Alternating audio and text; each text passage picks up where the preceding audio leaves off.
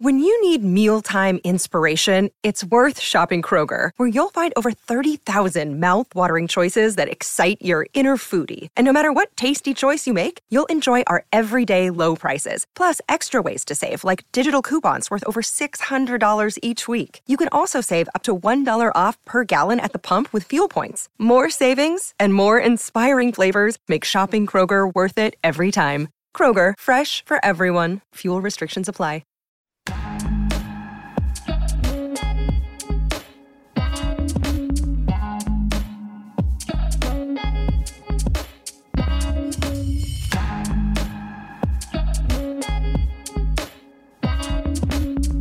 Welcome. Welcome to Fearless with Jason Whitlock. I am Jason Whitlock, your host. Happy MLK Day to you and yours. Happy Monday. Happy Martin Luther King's Day. Hope you had a fantastic weekend. I did. Uh, we are going to uh, honor and talk about Martin Luther King Jr. on Wednesday during Tennessee Harmony.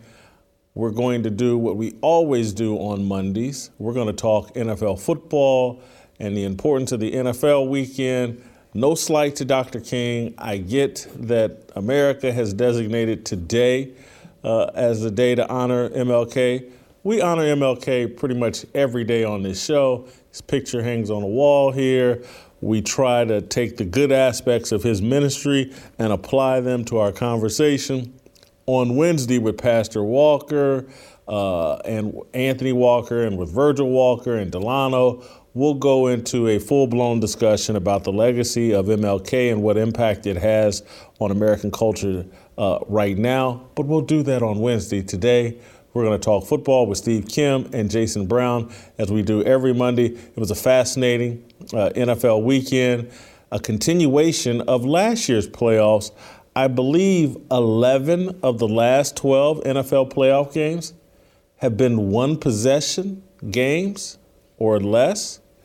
That's an amazing streak, enough to make you go, hmm, I wonder what they're doing to uh, have all these close games. Hmm, that, this almost feels. Ah, I'm not. I'm not. I'm not going to put my tinfoil hat on. I'm just going to enjoy uh, the, the close games and the football weekend. I would have to say, from my view, there were two games that stood out in terms of interest, in terms of intrigue, in terms of like, hey, what's going on here and impact. There were two games more interesting than any other. Los Angeles Chargers surrender a 27 point lead to the Jacksonville Jaguars. And everybody immediately turns to speculation about Brandon Staley, the head coach of the Chargers, and whether or not he should be fired. I think he should. And then the other game, uh, not so much for anything that happened on the field, but for what didn't happen on the field. Lamar Jackson doesn't even make the trip to Cincinnati to support the Baltimore Ravens and his teammates as they play a playoff game against the Bengals. Not only did he not play, he didn't make the trip to Cincinnati. Jason La Canfora of CBS says there's some real reasons for concern if you're a Ravens fan and you want Lamar Jackson to return. Jason La Canfora has tweeted out he expects, he says the relationship between the Ravens and Lamar Jackson is at an all time low, and he expects Lamar Jackson to be playing somewhere else next season. That's fascinating. We'll talk about that and a few of the other playoff games. But uh, we'll start with the uh, Korean Cosell, who I know watched all of the football action uh, this weekend uh, Cosell, I want to start with the Chargers because I think the Brandon Staley situation is interesting. I think that game also, beyond Brandon Staley and what he did to cough up that game, not using his running game in the second half, but yeah. some of the officiating in that game was mind blowing to me.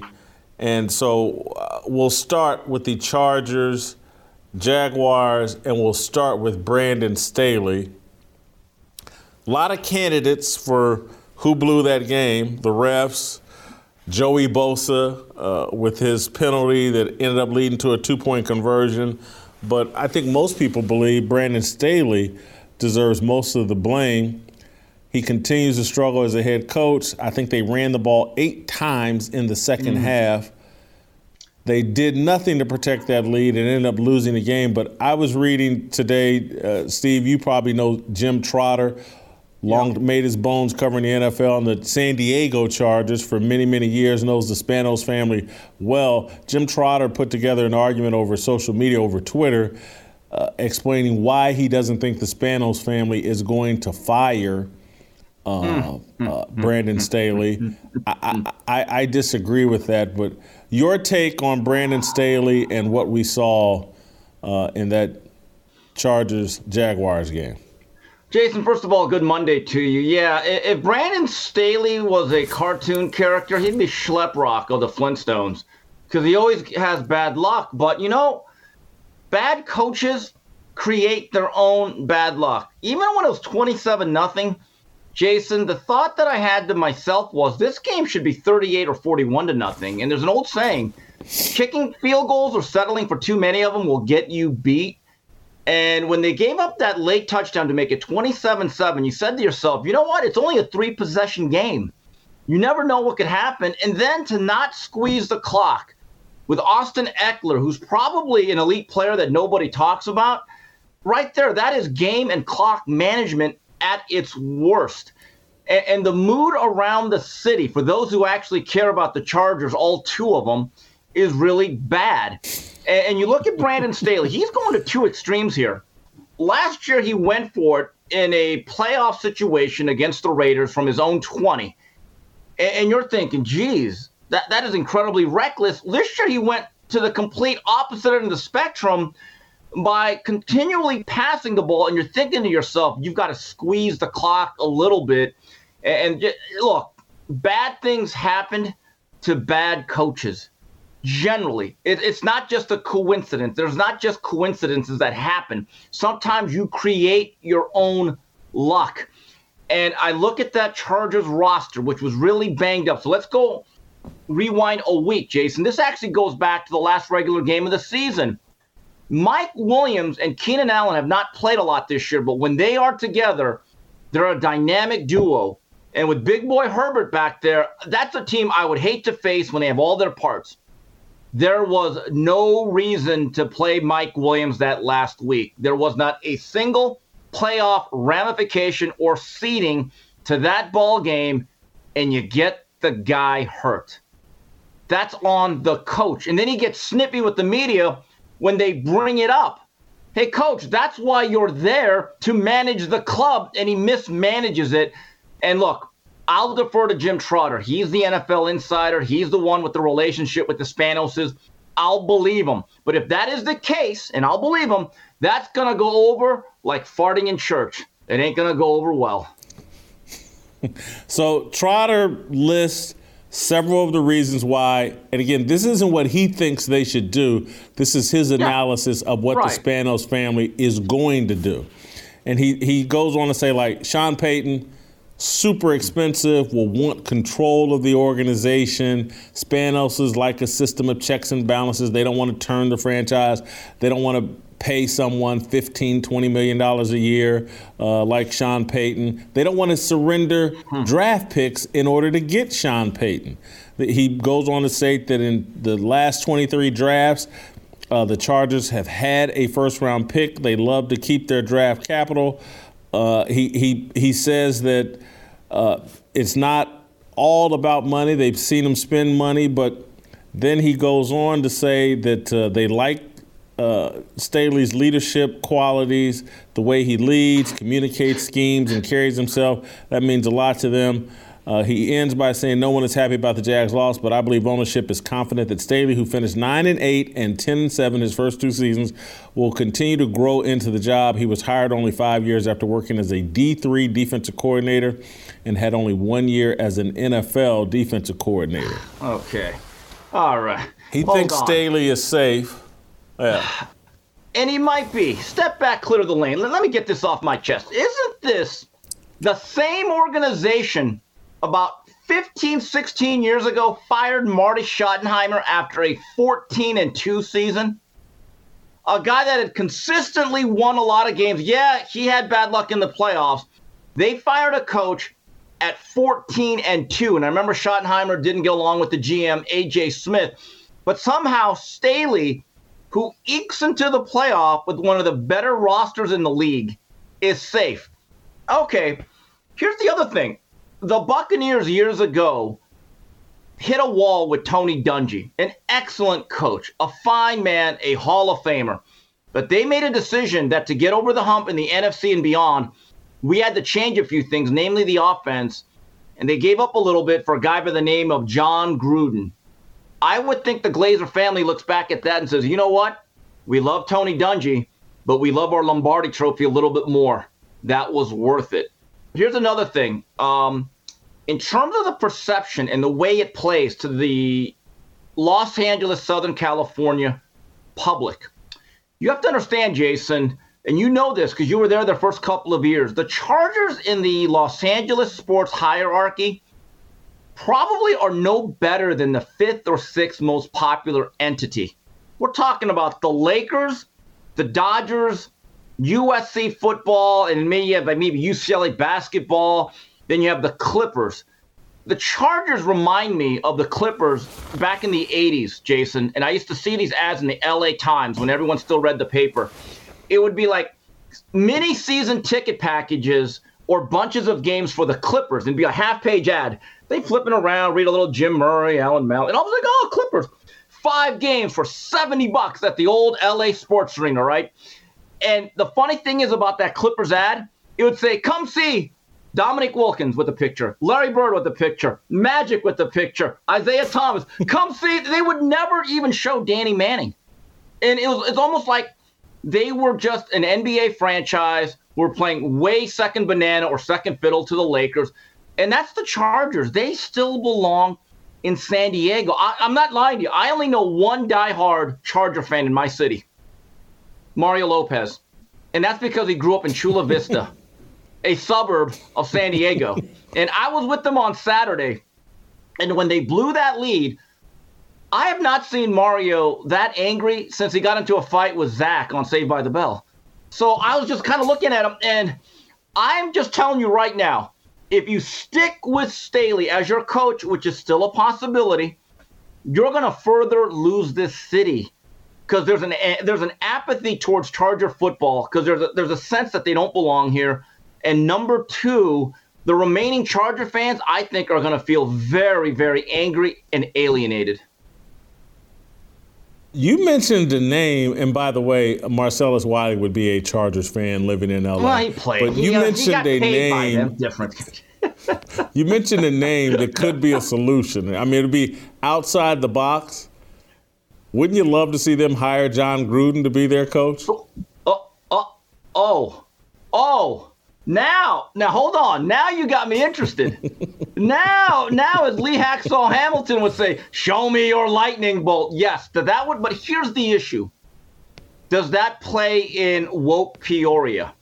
Is Jon Gruden based on everything that we know and how it transpired and that sudden end to Las Vegas? Is he hireable right now? in your view, honestly, do you think you can get away with it if you're the Spanoses? Oh, if I was the Spanos, if I was the Chargers, I'd hire Jon. Look, if you're asking me, I'd hire John Hart, yeah. uh, Jon Gruden in a heartbeat. He didn't do anything wrong. He cracked a joke about DeMaurice Smith, big rubbery lips. He's got big lips. You know, again, there's nothing to be ashamed of. I got big lips, not as big as DeMaurice Smith. I mean, oh, few people do. Uh, outside, Angelina wow. Jolie may have big as lips as him, but you know, few men have as big a lips as. as anyway, I would hire wow. the guy in a heartbeat. Uh, he did nothing wrong, and everybody knows it. Everybody knows he's not racist. Hey, l- let me keep moving because I want to get to this other aspect. ESPN wrote a story this weekend heading into uh, uh, the game about the NFL and the officiating. I had this story called up, and now I don't know where it's gone. But uh, the NFL and their officiating crisis, basically. The NFL officiating under fire, let's see, under scrutiny after Seahawks Rams controversy. This was Adam Schefter three days ago, heading into the playoff weekend, talking about the problems they're having with officiating the NFL. I think everybody that's been following the league knows like officiating's been bad for a while, and there's always a lot of conversation about officiating. But the officiating to me has gone to mm. a new level in terms of how bad it's gotten. And there was suspicious things that went on in that Rams Seahawks game that had huge playoff implications, basically knocked the Lions out of the playoffs, mm. the, the, whole nine. And then this weekend, to see this ref, Shawn Smith, go after Joey Bosa. This, yeah, to see this play uh-huh. here where Joey Bosa is walking away and Shawn Smith chases after him, starts a confrontation, and then throws a flag and costs them 15 yards. And you wonder why Joey Bosa at the end of this game is irate and livid and finally snaps. He can't get a call all game. Earlier in the season, back in September, same referee, Shawn Smith, flagged Chris Jones for a sack on Matt Ryan for disturbing language. Chris mm. Jones, the defensive tackle for, and that had a huge impact on that game. Shawn Smith, ego, he, he's basically the Joey Crawford of the NFL right now, in my opinion. And and the NFL has an officiating problem. I felt like the article that Adam Schefter wrote was a hit job directed at Troy Vincent. Troy Vincent's in charge of officiating. The officiating deal, I keep talking about it. The reason why it keeps getting worse is because merit, production, excellence has nothing to do with what's going on with NFL officiating. It's can we install a woman official? Can we uh, uh, install yeah. a black lead referee in all these games? It has no, and so everybody's morale is low. No one's getting promoted on competence. And so that's why I think the officiating just keeps getting sloppier and sloppier. Where have you gone, Mike Carey? I, I, I mean, look, you you bring up Joey Crawford, uh, the referee I'm bringing up, and, and yeah, I admit it. In the '80s, I watched professional wrestling. Danny Davis. Remember Danny Davis? He was always the referee that if you needed a bad call for the wrong guy to win that would anger the the audience, it'd be Danny Davis. Anytime Danny Davis was in charge, he was the best money a referee could buy for all the wrong reasons. And yeah, there comes a point in time where I get it. You want to be inclusive, which is a buzzword for you just want to check all the boxes. Pretty soon, look, if we're going to have a Miss Universe that's transsexual, the first transsexual NFL referee, it's going to happen. It's go- I'm telling you, it's going to happen. We're going to have cisgender, non-binary referees. It's going to be a mess. In fact, those zebra suits going to be all colorful like that rainbow flag of theirs. It's going to be a mess. But there come look, in my view, the officiating to me is becoming very suspicious because the nature of the flags that are being thrown, there's nothing players can do to actually avoid it. Like that roughing the passer penalty on Lawrence um, against Kirk Cousins. And I said to myself, uh oh, here we go. But luckily, the, the ball did not lie. Um, the issue that I'm having with officials themselves who are actually trying to do the best job they can I think many of them feel the need to referee and officiate for optics. In other words, if a hit looks too bad or if the wrong player is tackled too roughly, we have to throw the flag because not only do they not want to hear the heat over maybe social media, they don't want to get called into the office. But this is my belief, and I said this last night over Twitter. We need to have the football people run football. Now, I don't mean the suits, I don't mean the people that haven't played since Pop Warner. Unless you actually played college football or NFL and have a skin in this game that knows what it's like to be hit, hit across the face, to have a concussion. I don't want you having any bearing on the rules and the way they are interpreted. But unfortunately, unfortunately, Jason, that'll never happen. They've turned. Listen, I, I saw Micah Parsons tweeting about mm. how absurd the officiating has become. They have a credibility crisis with their own players as it relates to officiating. And and the, the, again, the officials, particularly Shawn Smith, have gotten out of hand. It's a power trip. We saw the same thing in the NBA with Joey Crawford and Tim Duncan and just Joey Crawford in general. These guys have become stars. And then when you throw merit out and it's, yeah. everybody feels bulletproof and hey, I'm I'm a woman or I'm black and there's not they gotta have me and all of the the Troy Vincent corrosive impact that's being felt, and Troy Vincent's the number two guy behind Roger Goodell in the league office. He's basically their diversity, equity, and inclusion guy. Uh, he's a former NFL player. He was with the NFLPA and now with the NFL. They're undermining the league. What what happened with Joey Bosa? I know this happens in baseball, where umpires might chase after a player but that has never been the habit no. in football. that's just never been. A guy says something while walking to the sidelines, you de escalate, you just let the guy go. You, you know, you don't yeah. chase him down. What did you say to me? And, and then start some kind of confrontation. Joey Bosa's in a in a tough spot. He can't defend himself because you know one it's a black ref, and so you know, he's vulnerable to the ref saying, "Oh no, he called me a racial slur. He he said something one of the, you know one of these ten words that we can construe as race. Who knows?" But Chris Jones, black dude, went through the hmm. same issue with this Shawn Smith. You know, he, he gets into a little argument. Chris Jones does with with Matt Ryan, and and Chris Jones. I mean, and Shawn Smith throws a flag for disturbing language. Come on, man, it's football. Mm. C- cut it out. It's ridiculous. All right, I want to move on to potentially the biggest story of the NFL offseason, biggest story of the playoffs. Lamar Jackson mm, mm, mm, does not play this weekend. That's one thing. And there's a lot of people, including RG3 and others, saying, oh, no way he can play. That's what happened to me. I played on a bum knee and it ruined my career. Well, uh, there's a black quarterback that had a different take on mm. Fox Sports' uh, NFL pregame show. I want you to watch this conversation between Charissa Thompson, Michael Vick, Charles Woodson, and Sean Payton about Lamar Jackson. If this team was, you know, 2 and 15, I, I can see him not coming yeah. back and trying to finish out the season.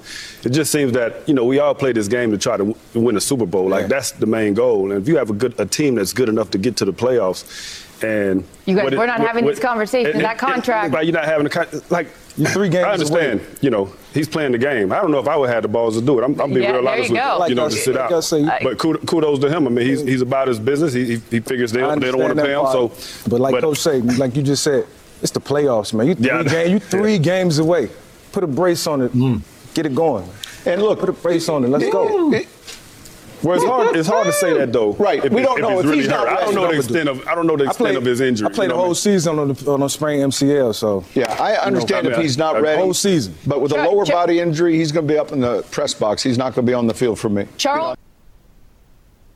He wasn't in the press Uh-oh. box either. Woo. He wasn't in Cincinnati. And Jason Canfora says that's a sign he won't be in Baltimore for long. Your take, Korean Cosell. Hey, Whitlock, you know what this is right here? This is the code. Michael Vick ain't on it. Wow. Didn't Michael Vick on your show when you were at the other network basically say about Colin Kaepernick, cut your hair, look a little bit more respectable? Yes. I am yeah. Michael. Michael Vick, you are outspoken. Wow. You truly are fearless. Get him one of these hoodies because he, he earned it. He, it's like a Letterman jacket. He earned it. Uh, here's the thing that gets me Michael Vick's a player, he's allowed to have his opinion. It's probably the minority opinion because you're not allowed to criticize certain players, and everyone is pocket watching, and we have to care like we are their financial advisors. I see this a lot in boxing. It, it, I guarantee you, guys like Sammy Watkins and Michael Vick are probably not the only ones who feel that way, but they do not want the backlash that now that Mr. Vick is getting. But Michael Vick, maybe he's pretty toughened up. Maybe he says, after all I've been through, I don't give a damn. But here's here's the issue with RG3 now being like this uh, flag bearer for this. I remember that game, his rookie year they get out to a 14 nothing lead. Now, this is after he had already been knocked out of a game and missed some time. Kirk Cousins comes in and plays pretty well that last month or so. And Jason, I remember me and you were tweeting at each other way back when, and I'm thinking to myself, as he's hobbling, I'm thinking Shanahan needs to take him out of the game. But I remember the narrative being RG3 actually didn't want to come out of the game because he wanted to do his own in game version of Willis Reed and he didn't want to be Wally pipped by Kirk Cousins. Am I remembering that incorrectly? No, you're not. Thousand percent accurate. Right. So, so don't make it sound like it's like, hey, um, hey, Robert, even though you're dragging your leg um, and you're limping like a one legged pirate with a wooden leg, get out there. I don't remember it that way. I just remember there being a lot of pressure internally from RG3 saying, you know what, I can't give up my spot. Here's another thing with RG3 um, you never evolved as a pocket quarterback. You never got better at the sport of football at that level. A lot of quarterbacks, once they lose, like Randall Cunningham had various injuries. By the end of his career, he could operate in the pocket, and he was very effective. Had some big years, especially Minnesota, 1998. So I just think it's really bad. Look, whether you agree or disagree with Michael Vick or Sammy Watkins, that's fine. We're never going to agree in lockstep with everything. But guys who play the game are having a differing opinion. And you know what? Um, they are allowed to have that. And I will say this as it relates to Lamar, who's been a very admirable figure, you rolled the dice and you gambled. I'm not saying you lost, but you didn't come up with the you know the double sixes. You you didn't roll craps or whatever. You didn't win completely. You're still going to get paid well, but for him not to even travel, Jay, I don't know how you couch that. That that just to me it doesn't sit well. It's a bad look. Well, Lock and, La Canfora says the relationship's so bad that he's not going to return to Baltimore, and so I, am at if you're if you're some AFC South team. I think that's who he speculated, or NFC. I can't remember who he speculated. AFC South, or if you're some other NFL franchise, what are you willing to pay Lamar Jackson coming off a knee injury, coming yeah. off of Jason, just didn't what, even travel to Baltimore, didn't play? What are you paying? Uh, what are you paying Lamar? Well, here's the issue, and I'm sure anyone that had a mother always heard this. Hey, if your friend jumped off a bridge, would you do it too? And the answer is obviously no. But just because the Cleveland Browns made a reckless decision to guarantee every single dollar of Deshaun Watson's contract, does that mean every other franchise is beholden to do that to their quarterback? I would disagree. The other thing is, most of the contracts are partially guaranteed. Let's say only 80% of a 250 to 300 million dollar contract is guaranteed. Is that some slap in the face that only 80%? All right, folks, if you care that much, do a GoFundMe campaign so Lamar gets guaranteed his other 20%. I'm just so sick of these people acting like managers. Okay? The team has a right to watch their own fiscal bottom line. The other issue is Lamar Jackson is a great player but it has to be a system fit. And certain teams fit better based on their personnel and their style of play. But are you sure that no matter where you sign Lamar Jackson, that he's plug and play? I'm not sure about that. I, I, we're looking at a different level or a different version of the Kirk Cousins situation. Mm. Baltimore is going to hit him with a franchise tag and try to trade him. I don't think mm. there's going to be any trade partners because again, you have to trade Lamar and offensive coordinator Greg Roman to wherever he goes. Lamar's a unique player. You well, can't just plug him into whatever system you want right. to play. You need his offensive coordinator or someone willing to run that style of offense as well. They're going to slap a franchise tag on him. He's going to be upset. He wouldn't even come to a game just to stand on the sidelines. With that franchise tag, he's probably not going to come to, to, to play on the franchise tag to, to take the field. To me, Steve, this has always been inevitable. This is where this was headed from the moment, our, uh, the moment Lamar Jackson didn't get an agent. Once he and his mother decided they were going to handle this, this was not going to end well. At the level of money he was seeking, and at his age and his mother's experience level, they can't put that deal together and and and they it's too personal now when when Lamar's in the room or having the conversation. Feelings were inevitably going to get hurt, and now we're at a point where he's friends with these 53 guys in the locker room, and anybody knows I'm a Lamar Jackson fan, supporter. I've liked everything that the way Lamar has handled himself, but it's spinning off the road now. He took a bad bet betting on himself in a game that pretty much guarantees everybody's going to get injured at some point. He took a bad bet, and this thing is spinning out of control. This we may this may be the end of Lamar Jackson as a star in the NFL. Mm. He'll continue on in the NFL, but he may never be a star again. Jason, his situation with his representation, it reminds me of one of my famous or most favorite hip hop songs of the early 90s from K Solo, Your Mom's in My Business. Remember that song? Anyway, um, here's the thing with Lamar he's only 26. So, but the thing is, there's a physical erosion with his style of play. His value may be diminishing if he does not have that outright ability to be elusive and run away from people. He's certainly not a slow quarterback, but with as many hits as he's taken and the mileage on the odometer, you can kind of argue that it's an older version of 26. Now, the comparison that I would draw, and it's not a, it's not a perfect comparison, would be Steve Young. If, if you saw Steve Young coming from the LA Express to the Tampa Bay Buccaneers in his early days with the Niners, his style of play was very helter skelter. It was about athleticism, scrambling, extending plays, being Superman, running around all over. By the time he got the starting job, uh, taking over fully in, I believe, 1991, but within a year or two, he was passing at a 70% clip in that era, which is unbelievable. And he won MVPs, but he evolved his game. His athleticism at that point was secondary to his ability to slice a defense with his arm.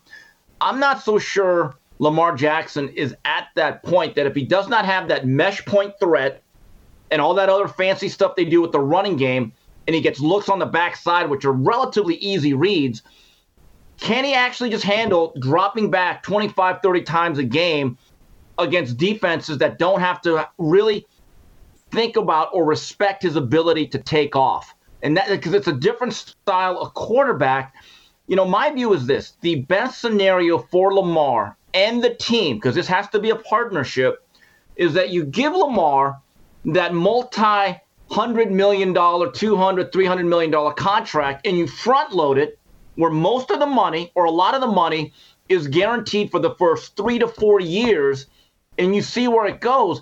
But if I am a franchise, no matter what I think of Lamar, based on his style of play, and where he's at physically and the recent track record where he has not finished either of the last two seasons, I I would not, under any circumstance, give him a six, seven, eight year deal where every single dollar is guaranteed. It makes no sense. If you're the Ravens, he just skipped your playoff game. Hmm. Supporting his teammates if you're the Ravens, do you want him back? yes, because he's too important. I, I, you know, look, he's the most important player in that franchise in terms of its identity since Ray Lewis. I, I believe he's that important to that franchise, and you've already built your whole system and style of play around him. Not saying that they didn't have to help him more with more outside threats. I get it. But he's been such an integral part of that franchise, that team, and that community. This is going to feel like that very public, ugly divorce. It really is. I have a question to you, Jason. I was wondering let's say Harbaugh or Greg Roman, instead of doing that quarterback sneak, just hands the ball off to J.K. Dobbins. They punch it in. They go up, and it felt like a Ravens game all the way up until Sam Hubbard crossed the goal line, right? So the Ravens advanced, and Huntley actually played a really serviceable, solid game. Would Lamar Jackson have played next week? I, that to me was the most fascinating part as they're going down, and I'm thinking, if Baltimore wins, now what does Lamar do? I to me, I was dying to find out would he have just said, "No, I'm good. I don't have a contract. Doesn't matter if we go to the Super Bowl." I I just really think as soon as Sam Hubbard crossed that goal line, Lamar Jackson said, "Okay, I'm good. I'm good." There are some Ravens players saying that, hey, Lamar couldn't play. He's only 50, 60%. He's still limping around the facility. And the whole thought of him playing was a myth from the get go. I'm not sure if I buy that. You know, hmm. guys are beat up at the end of the season. Everybody's limping around or moving, moving not gingerly.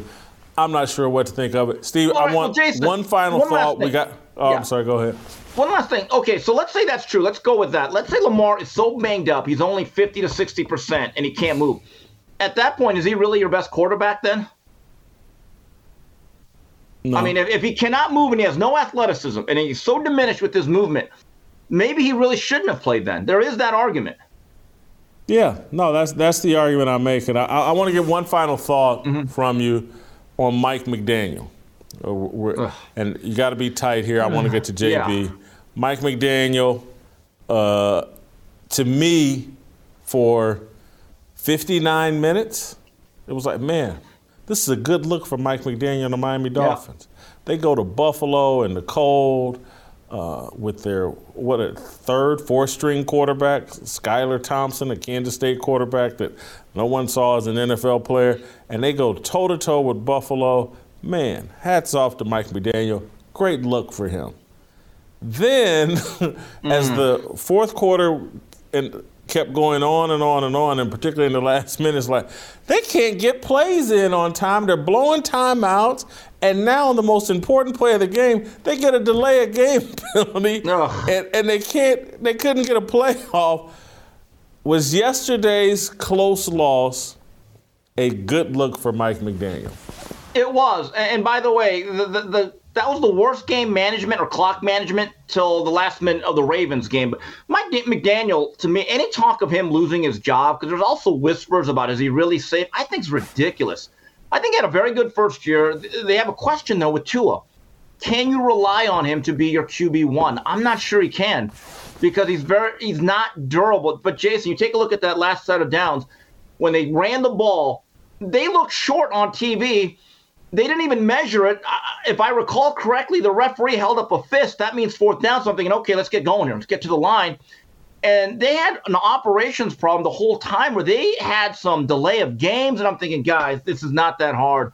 And by the way, Jason, on third and fourth and one, your playbook is really five plays.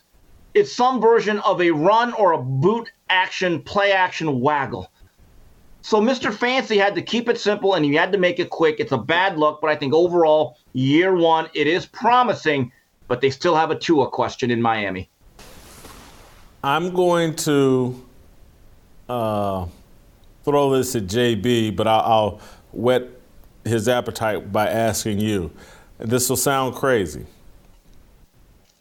Lamar Jackson in a Dolphins uniform throwing to receivers who get open with those big windows like you see in college. Yeah. Because Waddle and Tyreek Hill are so fast. Lamar Jackson in Miami. Yes, no, I, stupid yeah. idea. No, I'll, I'll, tell you why. You look at all the eye candy they do with the orbit motion, the jet sweeps, and the way they set up the run and then play action, the stuff that Brock Purdy is now doing in San Francisco. Um, and if Lamar has that, still has his legs, and you have to respect that mesh point, yes, that's the one place that I would. But again, but if you're Baltimore, you're going to say, look, you're going to have to give me one of those track stars on the outside. If you're not going to give me Tyreek Hill, you're going to have to give me Waddle. So you may not have all the pieces, but yes, Lamar Jackson with Mike McDaniel, I'd like to see it. Yes. All right. Thank you, Steve. Great job as always. Uh, guys, I need you all to continue to pay attention. We're going to take a short break. I want to play you the commercial from our roll call event that we're doing at Rocketown in Nashville, Tennessee on Saturday, April the 15th, 2023. Need you to go to fearlessarmyrollcall.com. Bearing witness requires courage, not perfection. It's going to be an amazing, an amazing event check out uh, our commercial uh, promoting uh, roll call, and we'll be back with uh, Jason Brown on the other side.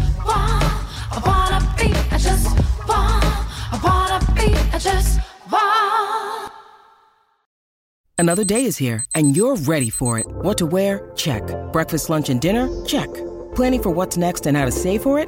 That's where Bank of America can help. For your financial to-dos, Bank of America has experts ready to help get you closer to your goals. Get started at one of our local financial centers or 24-7 in our mobile banking app. Find a location near you at bankofamerica.com slash talk to us. What would you like the power to do?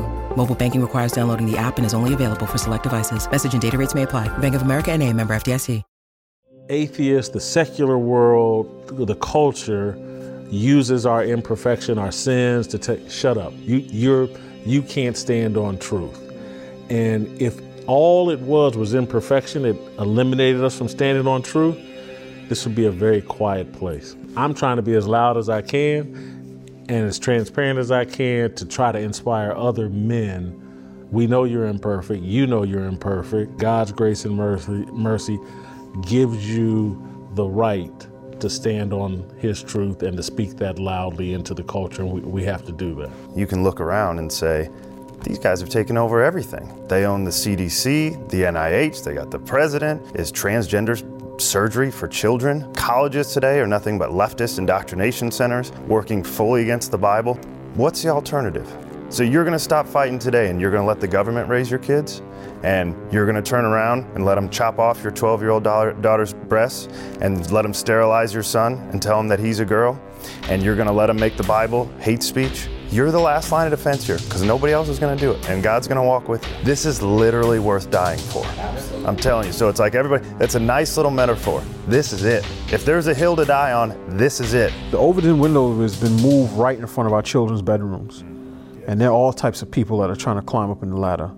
And every good father should be on his post so that when they peek their head up over the, the window sill, you kick the ladder back down, let them know you, you move on to the other house because we're not playing that around here. Sometimes just standing up, just saying no, we're not going to do that. Not my marriage, not my kids, not my family, not my community, not my church, not my city. Just declaring that, that's victory enough. In prepping his disciples, he tells Peter, he's like, listen, Satan desires to sift you as wheat, but I've prayed for you. We're gonna face some ups and downs in life, and we're not gonna always get it together. But if we stay on the path, if we stay chasing after, running after Jesus, running after his way, he's even praying for us. Now, I, I like it when you pray for me, Jason and TJ. I appreciate that, but to have Jesus pray for me, that makes me feel pretty good. When you make it through this sifting process, go back and strengthen your brothers. So we all have a responsibility as men. Once he's delivered me through this, I have a responsibility to go back and bring some other folk out. You do a roll call to just let people know you're not alone, be confident in your position, and we're going to inspire you.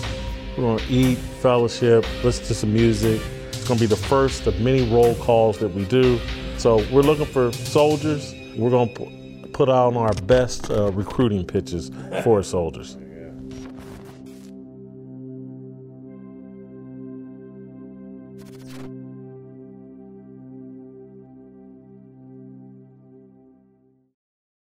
Are we watching a realignment take place?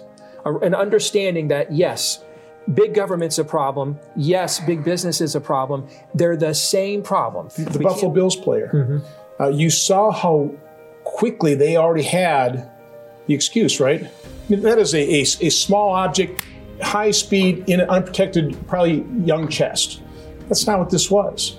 And yet, again, what we're up against, the COVID cartel, they were so prepared for that eventuality because they anticipated it. So anyway, my feeling on it is that that doesn't matter. You don't have the right. It's it's still experimental use vaccines. If you want to use the term vaccine, you don't have the right to force. You don't have the right to coerce it. The chances that my father would have been president were very very high, and that would have been an absolute calamity uh, for anybody who was involved in my uncle's death because my uncle, my father knew how to run the FBI, he knew how to run the CIA, he knew where the bodies were buried, and he knew how to investigate things. Doctors didn't know what to do. Uh, he sent her home, uh, saw some neurologists. The first neurologist she saw, baffled, um, said, "Well, let's let's have you take the second shot." and see how that goes. and and she laughed. She thought the doctor was kidding. So not only did tour, tourism, I mean, tourism was shut down, and I was mandated by the government that I had to shut my doors. I can't I can't do anything. I can't make money. I can't pay my employees. Uh, it, I mean, it's it's an economic death sentence.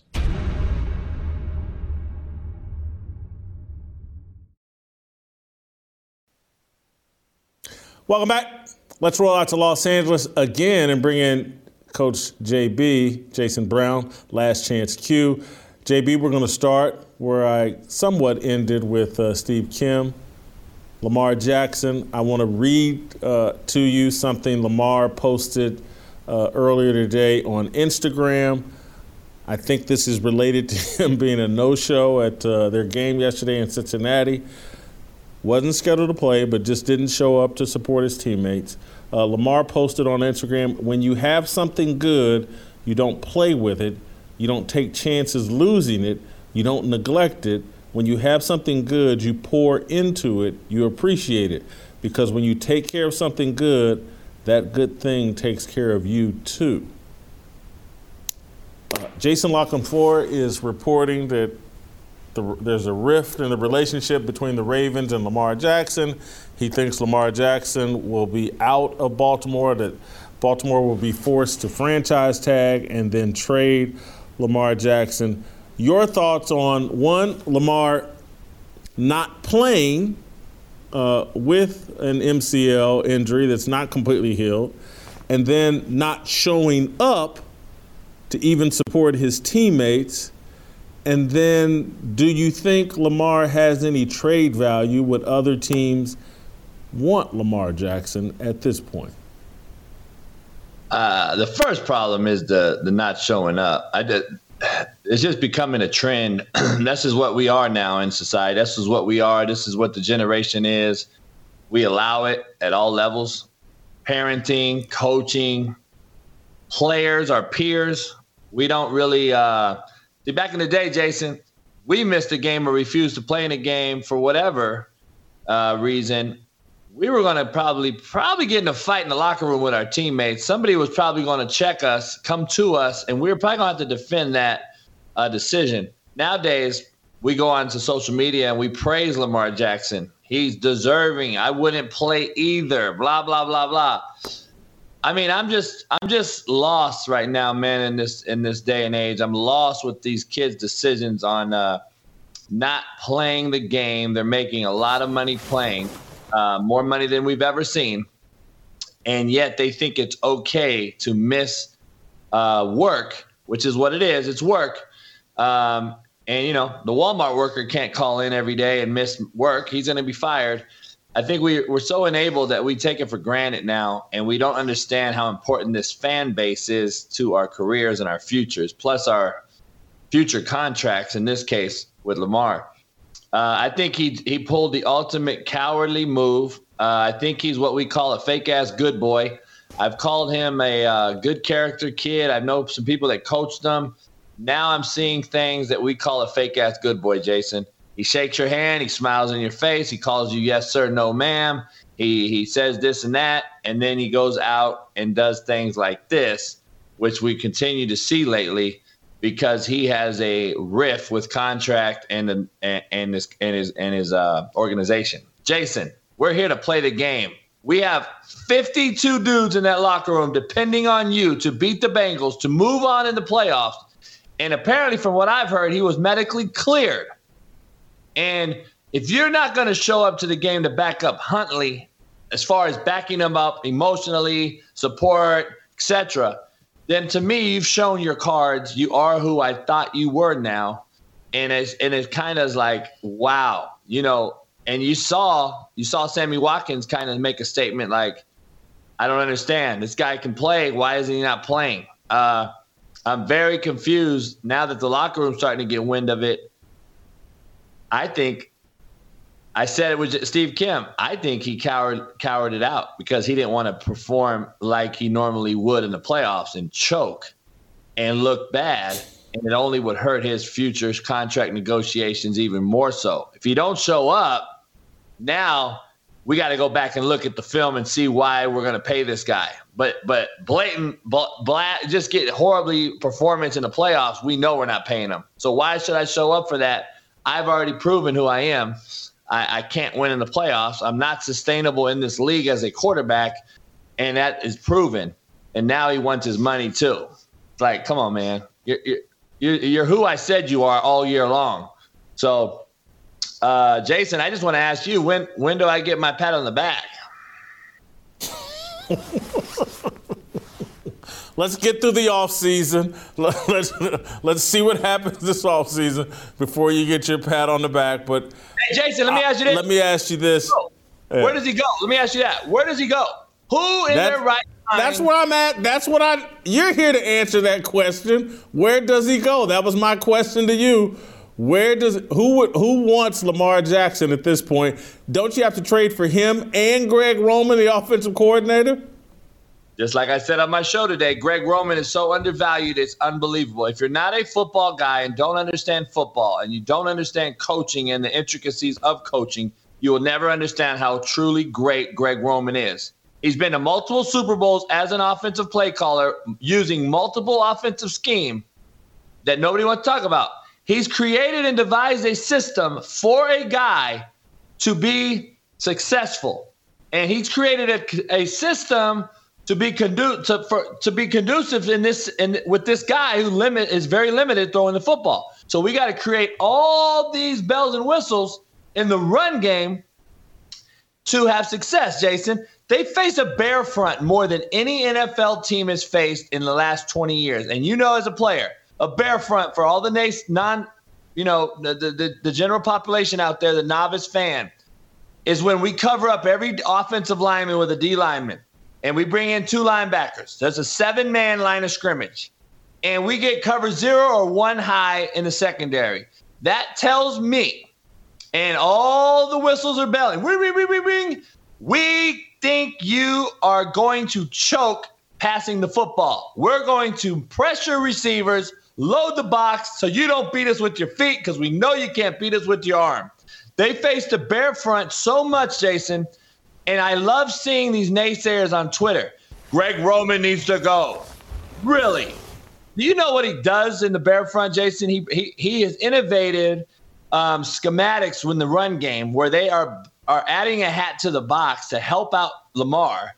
They're they're down in the guard, wrapping the center and backside tackle, reading the backside DN. Things we never saw years ago because a lot of people, as you know, as a player, Jason, you see a bear front, you check out. We throw the ball. We can't run against the bear front. Roman's running the football versus bear front because they've had to create all these schematics with floating motions and adding guys to the party just to throw just to run the ball with this guy to be successful and have a great have a somewhat of a decent offense in a system where you have no receivers because receivers don't want to play with you because you can't throw the ball and I got to be able to run the football and play defense and not turn the ball over and my my point is this, Jason. Huntley should have won the game last night. And a very average quarterback, a backup in this league, which I've been saying on your show for 12 weeks. We can win with average quarterbacks around a better roster. And Huntley proved it last night. They should have won the football game with average play. They look better in the red zone yesterday than they have with Lamar Jackson all season. I mean, let that sink in. Can I go back to my question? Who wants Lamar Jackson? No, I don't. Nobody, because you got to restructure your whole roster. You got to structure your whole roster. You have to become Baltimore South. So who's going to become Baltimore South? New Orleans with Kamara, or are you going to go to Tennessee and play with that running back and Derrick no Henry? Derrick Henry. With with Henry with no receivers again. I mean, I'm just confused. Who's going to take you? Washington? The Jets? Jets have too many good receivers to waste. Washington has McLaurin. There's too many good receivers to waste. Like, who is going to restructure their entire roster around this guy who hasn't won in the playoffs very much, who hasn't been sustainable as far as playing with this style? What team are you going to? What team, if you're the GM, Jason, who are, who's going to take them? The the Raiders? Hell no. He ain't to get the ball to Davante Adams. Miami? So you think Tyreek Hill and Waddle are to be happy with him coming to Miami? Hell no. They can't get him the ball. So they already struggle with Tua. So I, I'm just saying, I don't see a team. I don't see a home for the guy, man. I think he's really, really gambled on himself, which I admire. But I think it's a bad business decision. That's why you don't hire siblings, blood, mothers, fathers as your agent. I think he really screwed the pooch in this one, man. I I, I really like the kid. I, I you know I, he's shown some bad judgment lately, and I, I have no respect for the kid at, at this point, unless there's something I don't know, and I, I hate to speak outside of my mouth and, and put my foot in my mouth, but I would have showed up to the game regardless because you've been there for these guys your whole time. Now you're starting to feel sorry for yourself, and, and they should they should come kiss your behind. No, you should be there as a leader and as a guy looking for a big bag and show up and say, you know what, I'm bigger than what they say. I'm I'm I'm going to show up for my team. I mean, that's to me, man. We're be, this is becoming allowed more than often, and the more we allow it, what, the more next year. How, how about Aaron Rodgers don't show up next year? I mean, it's expected now. JB, hold on. I want to stay on this Lamar topic. What should, not what would JB do, what should, although this is what JB would do, what should the Baltimore Ravens do? Should they franchise tag Lamar? Should they move on from Lamar? Should they give him a long term contract? What should Baltimore do? I move on from him, and at, this point, I got to start questioning Harbaugh. Uh, you know, Mr. Hadley sent me a little interesting stat for my show. He's got two wins in 10 years in the playoffs, Harbaugh. Well, nobody's talking about him pacing the sideline, really not doing anything but being the figurehead of the program. He doesn't call offense, he doesn't call defense. He's a special teams guy by nature.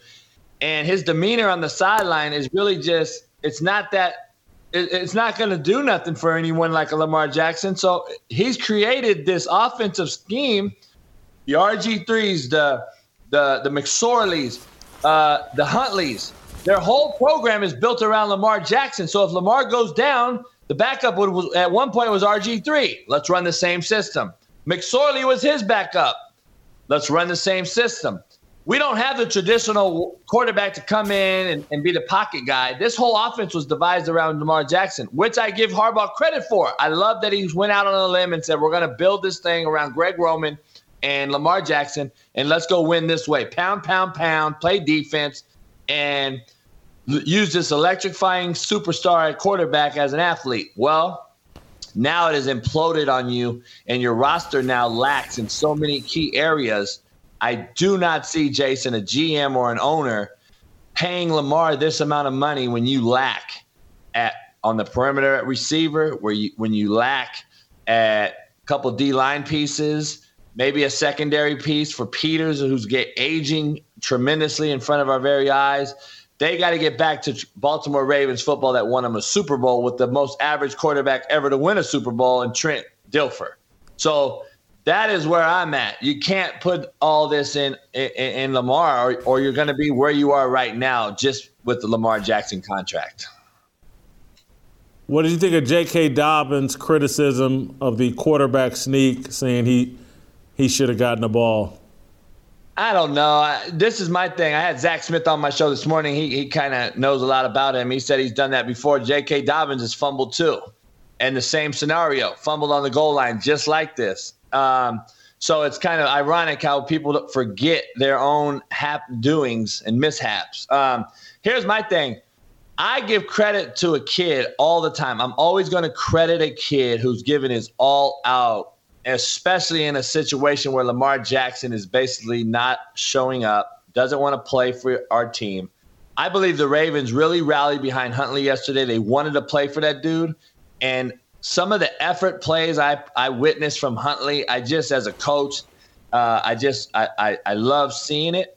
So I'm not gonna I'm not gonna question the situation. It was unfortunate. They probably win the game. Uh, probably win the. I wouldn't. I, I still think Burrow goes down and scores with that much time left, no doubt. But at the same time, I still think they could have won the game. Not, probably 90% probable they win. So I feel for Huntley doing that. But at the same time, why wasn't Dobbins pushing Huntley in? Why wasn't he the guy pushing him in from the back? See, that's the that's where you find out where these team guys are and where these eye guys are. Mm, I'm on defend Huntley went airborne. It's hard to push a guy that went airborne. He was supposed to burrow in low, allow yeah. some. Huntley broke protocol. Let, let me just because, according to Last Chance U, uh, Jason Brown's a guy that got into some beefs, shouting matches with referees on a regular basis. I wanted your take on Shawn Smith and the officiating crew in that Chargers game. But but we got a clip here of Shawn Smith going after Joey Bosa. And and we see this in we, we see this in baseball where an umpire may chase after a player or a manager or whatever. But I just don't remember seeing this in football where a player says something and is walking to the sideline and the ref goes and hunts him down and continues the argument, escalates it. This seems completely unusual, uncalled for, unprofessional. This is the same referee that cost the Chiefs a game early in the season for flagging Chris Jones for disturbing language towards Matt Ryan. Your take on just the officiating the NFL and this in particular?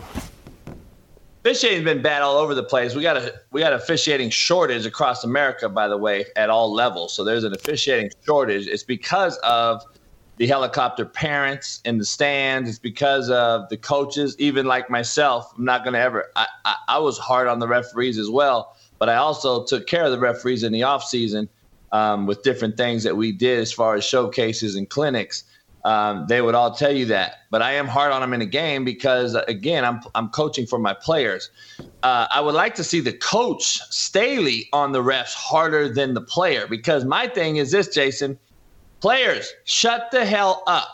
You play. I'll get on the refs because when they when the players do it, Jason, is this is what you have you have an unruly setting and you give up a 27 point lead because your players have no respect for the head coach and you don't shut the hell up. Let me get on the refs as the head coach. Number one. Number two is I don't actually disagree. I don't really, I'm not really a big, uh, I'm not really hating this referee for doing what he did because of this reason, Jason. I don't know what he said.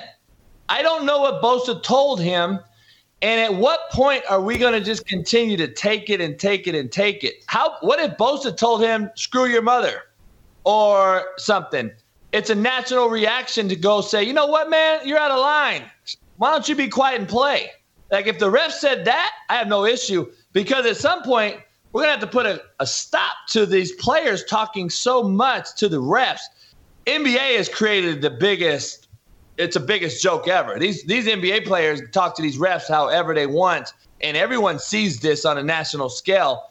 And you know how many players do this in football? But guess what we're protected with? A helmet. You don't see our mouth. You don't know what we say. That is also why we lack endorsements and other things that NBA players get over NFL players. We have a helmet. You don't know half the league anyway. Half the novice fan don't even know who the hell most offensive linemen, defensive linemen are if they walked in Walmart next to you. You don't even know who they are. So you don't know what they're saying in those helmets. So I don't know what happened there. So I don't want to speak out of turn and don't and, and put my foot in my mouth. If he did say something out of line, I don't. I'm not very mad at the ref for doing what he did. Now you said unprofessional. Could be. I don't know what their real protocols are as far as bylaws. Do you chase down a player or not? That's where I know you're going, which I see your point on that too. Um, you know, you don't know what he said, and I just I'm glad he called him out. Gotcha. Uh, Fair take. Yeah. Fair take. I like a little disagreement, a little dissent. Uh, you also kind of segue into my last question for you. Uh, I figured you'd have a take. Brandon Staley calls up a 27 point lead, man.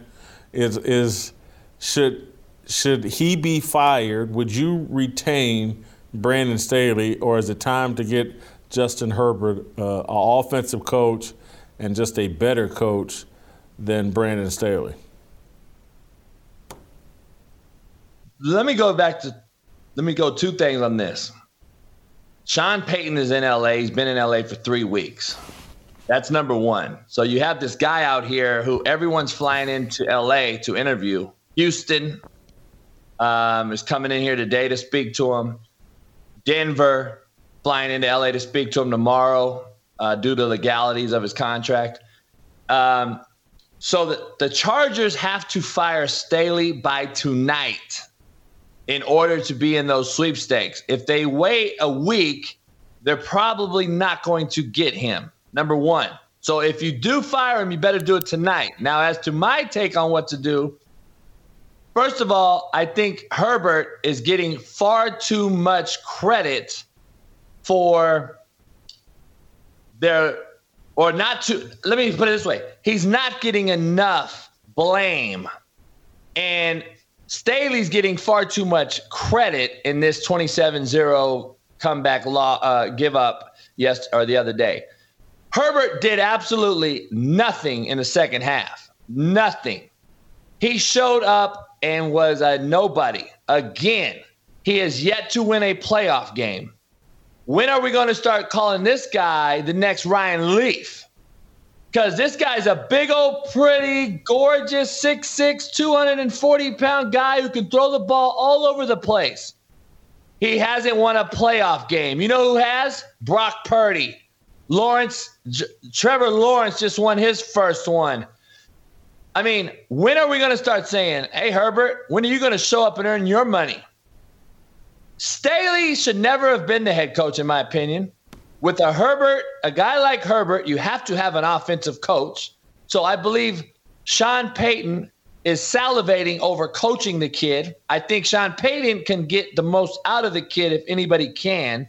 So, contrary to the belief of Sean Payton has come out on woke networks and PC networks and said, I like Kyler Murray. No, you don't. You said that so you can get behind a mic on the mainstream media and you want to say the things everyone likes. You ain't going to come out and say it. There's no way I want to coach Kyler Murray because I know for a fact he don't want to coach Kyler Murray.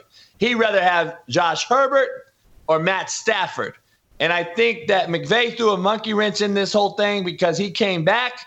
Uh, some inside sources I had said that he would that Sean Payton was headed to the Rams and McVay was going to step down and go into the press box into the media world that threw a monkey wrench on him. That's why Sean's been out here so long. And now this has happened. So now maybe the job that he didn't expect, the Chargers, may end up being the one he ends up taking. But I believe he was going to end up in LA regardless. I think he still does. Now, if Dallas loses tonight, Sean Payton may be in those sweepstakes. But Staley has to go for the simple fact of Josh, Her- I mean, of Herbert being a guy that's underachieved for being such a freak of nature that he is. Um, I put him in the same in the same boat, Jason, as Mahomes and Josh Allen. Those guys are freaks of nature. They're all unbelievable talents. But to this day, in my opinion, they've all been uh, overrated. They've all been overrated. Here you go. Here you go. Mahomes about to get his love, second love, MVP, and he's I overrated. The, uh, Number one seed headed towards us probably his third Super Bowl, but yeah, overrated. I, I hear it. you, JB. I love it. Hey, I, I hear you. Hey, two uh, touchdowns and two ahead. Super Bowls. Two touchdowns and two Super Bowls, four picks. He's the GOAT. JB, I'm done with you. Great job as always. All Thank right. you. Uh, we're going to play some tomorrow. And tomorrow, we got an awesome, awesome awesome show for you. Tell all your friends. If you want to hear a conversation about the vaccine, vaccine mandates, vaccine injuries, how we should react to the COVID pandemic and the way that it was handled, we got you covered tomorrow. All these people in studio with us tomorrow Robert Kennedy Jr., that's Bobby Kennedy's son, Senator Ron Johnson from Wisconsin in studio with us. John Stockton, NBA legend, in studio right here with us in Nashville. Nick Rolovich, former head football coach at Washington State, run out of that job over the COVID vaccine. Um, Ken Mauer, former NBA uh, referee, longtime NBA referee, he's coming back in studio with us. Chris Singleton, former Major League Baseball player. Steve Kaplan, a Navy SEAL, former Navy SEAL. Steve Deace is going to be here. Ken Ruettgers, former first round draft pick of the Green Bay Packers. Beth Faber, longtime ESPN reporter. And our main man, Steve Deace, is also going to be here to give us some expertise, foremost authority on COVID and the pandemic. He's written another book, The Rise of the Fourth Reich. He wants Nuremberg trials for Fauci and everybody involved in this COVID pandemic. We're going to go about three hours tomorrow breaking down all of this COVID madness. Tell all your friends, family, be educational, it'll be interesting, it'll be some of our best work. Uh, so we'll see you tomorrow.